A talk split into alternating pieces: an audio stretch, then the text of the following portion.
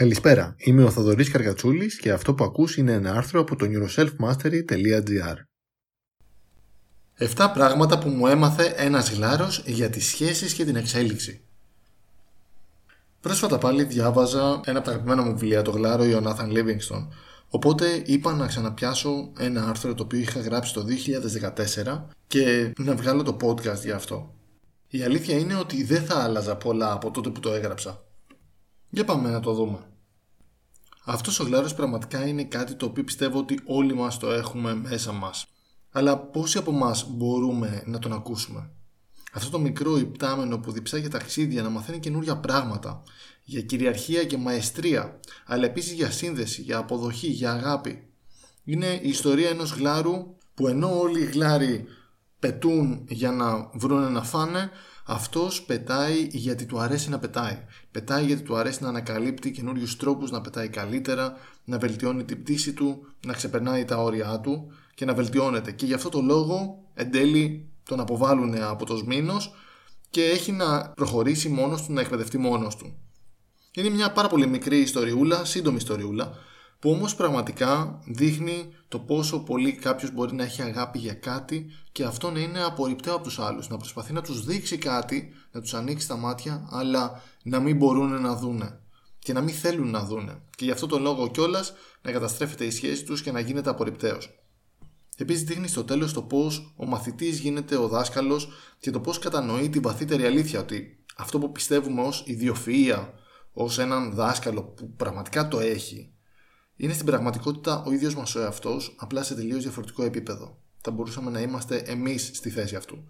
Το ότι δεν τον είδαμε καθόλου την εξελικτική του πορεία δεν σημαίνει ότι δεν την πέρασε όλη αυτή την εξέλιξη και αυτός και δεν πέρασε και αυτός τις δυσκολίες του, τις αναποδιές του και όλο τον πόνο της εξέλιξης και της αλλαγής.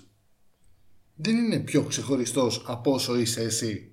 Δεν έκανε κάτι που δεν μπορείς εσύ. Είναι απλά ένας κοινός γλάρος που αγαπούσε αυτά που μάθαινε και μάθαινε αυτά που αγαπούσε. Και συνέχισε να το κάνει αυτό παρόλες τις δυσκολίες και με τον καιρό έφτασε σε εκείνο το επίπεδο.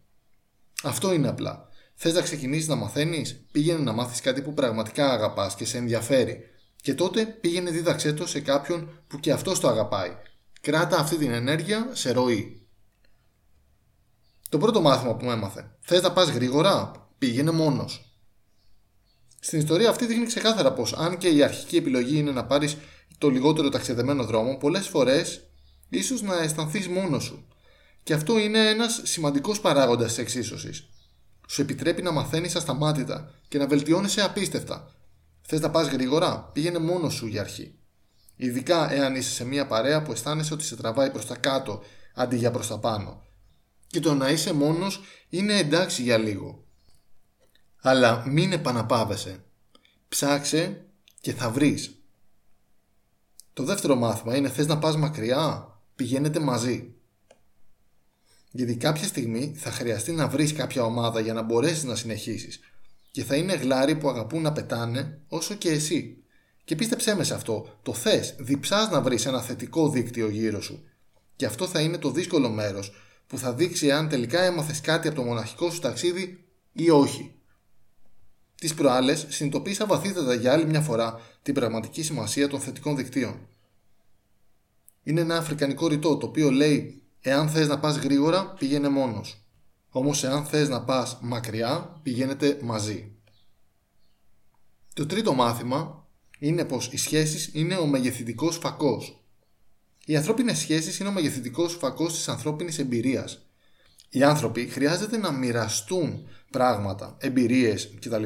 Όχι μόνο για την αποδοχή, αλλά και για να μεγενθύνουν έως και σε γιγάντιο βαθμό το βάθος, το συναισθηματικό βάθος της εμπειρίας.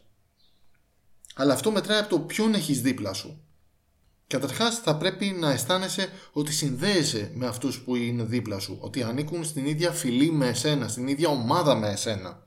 Μόνο όταν τους αισθάνεσαι για δικούς σου, τότε θα μπορείς να αρχίσεις να ανοίγεσαι, αλλά και να αισθάνεσαι σε μεγαλύτερο βαθμό όλα τα συναισθήματα. Πάρα πολύ τα θετικά, αλλά και τα αρνητικά σε τέτοιο βαθμό που να μπορείς να συνδέεσαι με τους άλλους και να αισθάνεσαι πως έχεις κάποιον να σε υποστηρίξει. Οπότε, ποιον έχεις δίπλα σου; Επειδή, όπως λέει ο Jim Rohn, είσαι ο μέσος όρος των πέντε ανθρώπων με τους οποίους περνάς τον περισσότερο χρόνο. Και αυτό το ρητό δεν αναφέρεται μόνο στους φίλους, αλλά και σε κάθε άνθρωπο με τον οποίο περνάς τον χρόνο σου. Η συνειδητοποίηση ότι εμείς έχουμε τον έλεγχο για το ποιοι αποτελούν το μαζί κομμάτι του αφρικανικού ρητού, εμείς είμαστε αυτοί που επιλέγουμε τα δίκτυά μας είτε συνειδητά είτε ασυνείδητα, είναι αυτό που θα φέρει την αλλαγή. Το τέταρτο μάθημα είναι πως δεν χρειάζεσαι πειθαρχία και θέληση.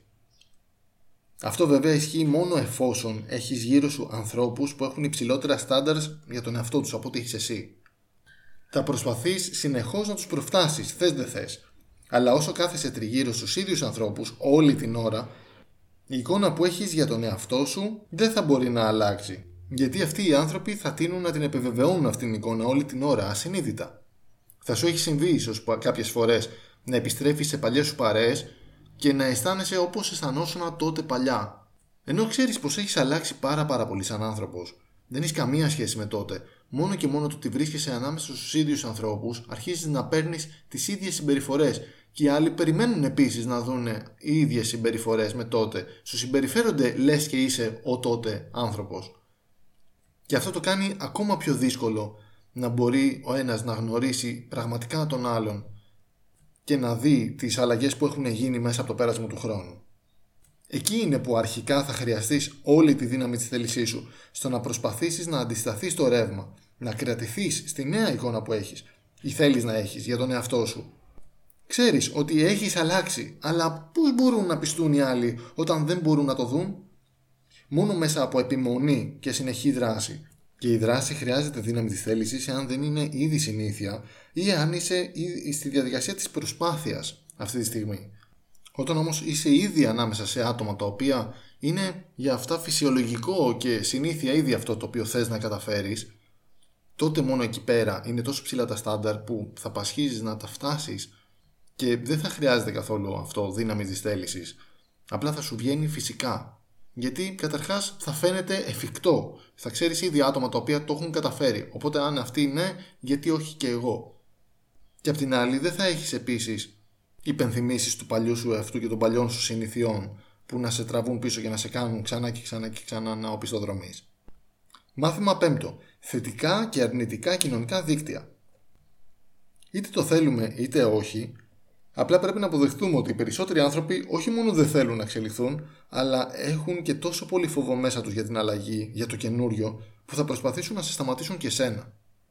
Θα προσπαθήσουν να σε κρατήσουν στην παλιά σου εικόνα, απλά και μόνο γιατί αυτό θεωρούν ότι είναι το πιο ασφαλές για εσένα. Γιατί φοβούνται, αλλά και γιατί φοβούνται και για τους ίδιους, πως αν εσύ τα καταφέρεις, αν εσύ το κάνεις, τότε αυτό τι σημαίνει για αυτούς; Πως ζουν ένα ψέμα; Δεν είναι δυνατόν πως είναι ακόμα χειρότεροι από ό,τι πιστεύανε, δηλαδή ότι μπορούν παραπάνω και δεν κάνουν τίποτα γι' αυτό. Όχι, κανένας δεν θέλει να το αισθανθεί αυτό και κανένας δεν θέλει να ξεβολευτεί. Οπότε κάποιος ο οποίος δεν έχει την αλλαγή μέσα στην καθημερινότητά του και την εξέλιξη και την ευληγησία στον τρόπο σκέψης δεν πρόκειται να είναι καλός σύμμαχος σε οτιδήποτε πας να κάνεις καινούριο. Μην με παρεξηγείς, αγαπώ όλους τους ανθρώπους που έχουν περάσει από τη ζωή μου, μέχρι και τον τελευταίο. Δεν υπάρχουν σκληρά ή κακά συναισθήματα για κανέναν. Αλλά η μη προσκόλληση είναι η κεντρική έννοια της πραγματικής αγάπης. Η μη προσκόλληση βρίσκεται στην καρδιά της εξέλιξης. Τους αφήνει τους άλλους να κάνουν ό,τι θέλουν ή νομίζουν ότι θέλουν. Και εσύ κάνεις αυτό που εσύ θες. Συμφωνώ με τον αλχημιστή του Πάολο Κοέλιο που για μένα είναι πραγματικά η καλύτερη ιστορία και το καλύτερο βιβλιαράκι, μυθιστόρηματάκι που διαβάζω ξανά και ξανά κάθε χρόνο και κάθε φορά που το ξαναδιαβάζω μου λέει κάτι διαφορετικό.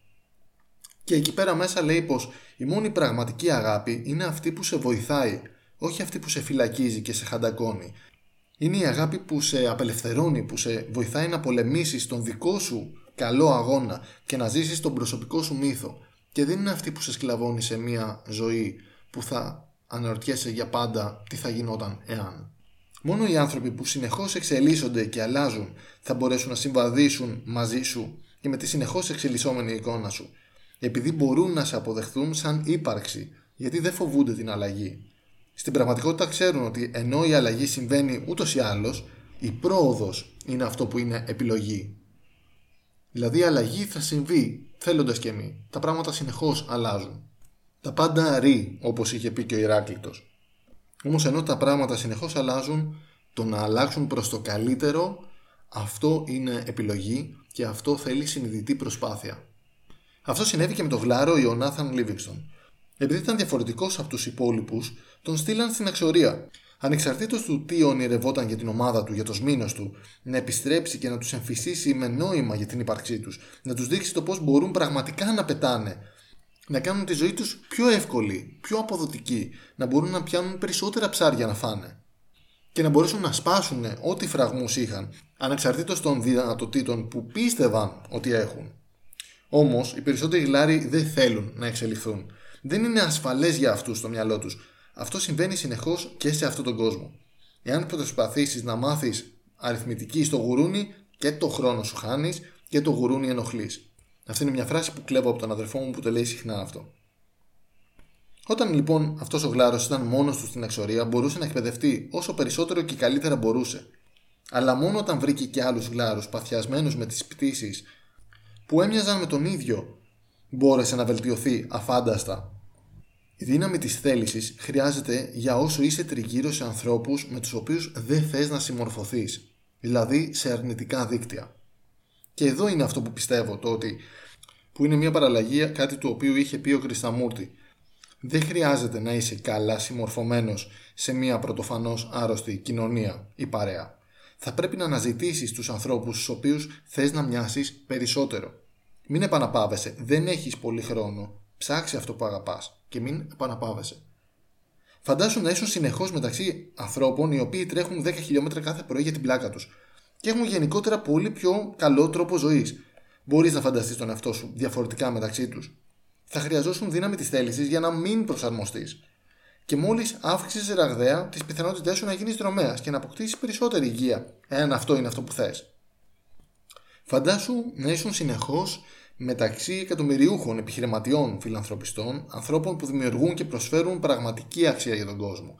Δεν σου λέω για αυτούς που κέρδισαν το jackpot του τυχερού σπέρματος και γεννήθηκαν με εκατομμύρια, ούτε αυτούς που πάτησαν όλους τους άλλους για να βγάλουν εκατομμύρια. Όμως άτομα τα οποία όντως εργάστηκαν σκληρά και με έξυπνους τρόπους για να καταφέρουν να προσφέρουν για τον κόσμο και να κερδίσουν τα εκατομμύρια. Εάν ήσουν μεταξύ τέτοιων ατόμων, ό,τι και να έκανες, οι ιδέες τους, η νοοτροπία τους θα φυθιζόταν όλο και περισσότερο στο μυαλό σου και στην εικόνα που έχεις για τον εαυτό σου, και θα έπρεπε να καταναλώσεις δύναμη της θέλησης για να αντισταθείς σε αυτό. Φαντάσου να ήσουν συνεχώς μεταξύ επιστημόνων ή συγγραφέων ή οτιδήποτε όλη την ώρα. Ό,τι και να έκανες, κάποιο μέρος τους θα εντυπωνόταν στο ασυνείδητό σου. Ούτως ή άλλως είμαστε όντα τα οποία μαθαίνουμε μέσα από τη μίμηση, μέσα από την αντιγραφή. Και θέλοντας και εμείς, παίρνουμε στοιχεία και συνήθειες από όλους τους γύρω μας. Και ό,τι και να κάνουμε, ο ασυνείδητα ο εγκέφαλός μας προσπαθεί να προσαρμοστεί σε αυτό που θεωρούμε φυσιολογικό, δηλαδή στα άτομα τα οποία έχουμε γύρω μας. Απλά και μόνο γιατί αυτό είναι το νέο φυσιολογικό για τον εγκέφαλο. Το φυσιολογικό τι είναι; Δεν είναι κάτι αντικειμενικό. Είναι αυτό που μας περιβάλλει, όχι αυτό που κάνει η πλειοψηφία του κόσμου πάνω στον πλανήτη. Το φυσιολογικό είναι τελείως υποκειμενικό και δεν το έχουμε καταλάβει ακόμα.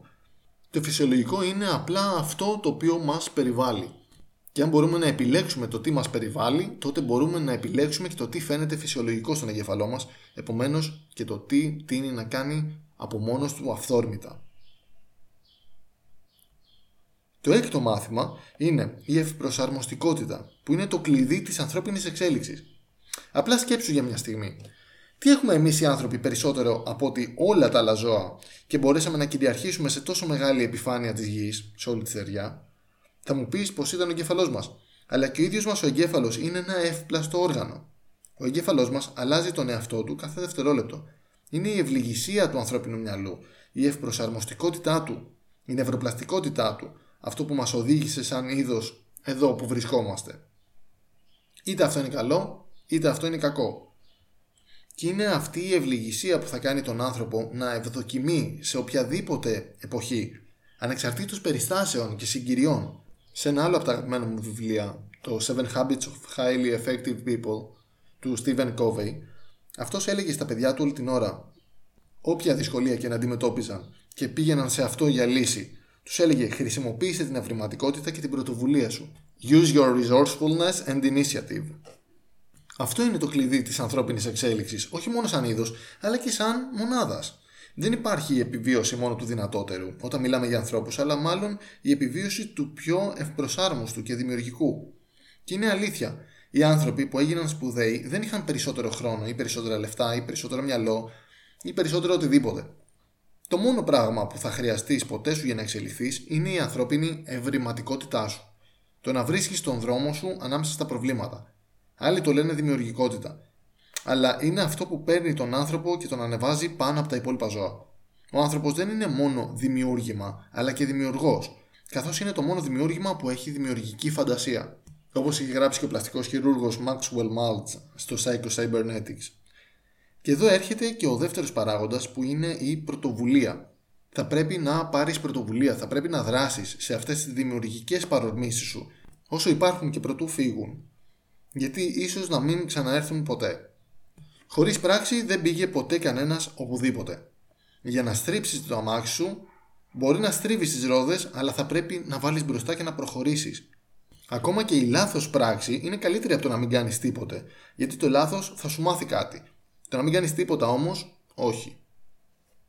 Το έβδομο και το τελευταίο μάθημα είναι πως εσύ αποφασίζεις ποιον θα βάλεις δίπλα σου.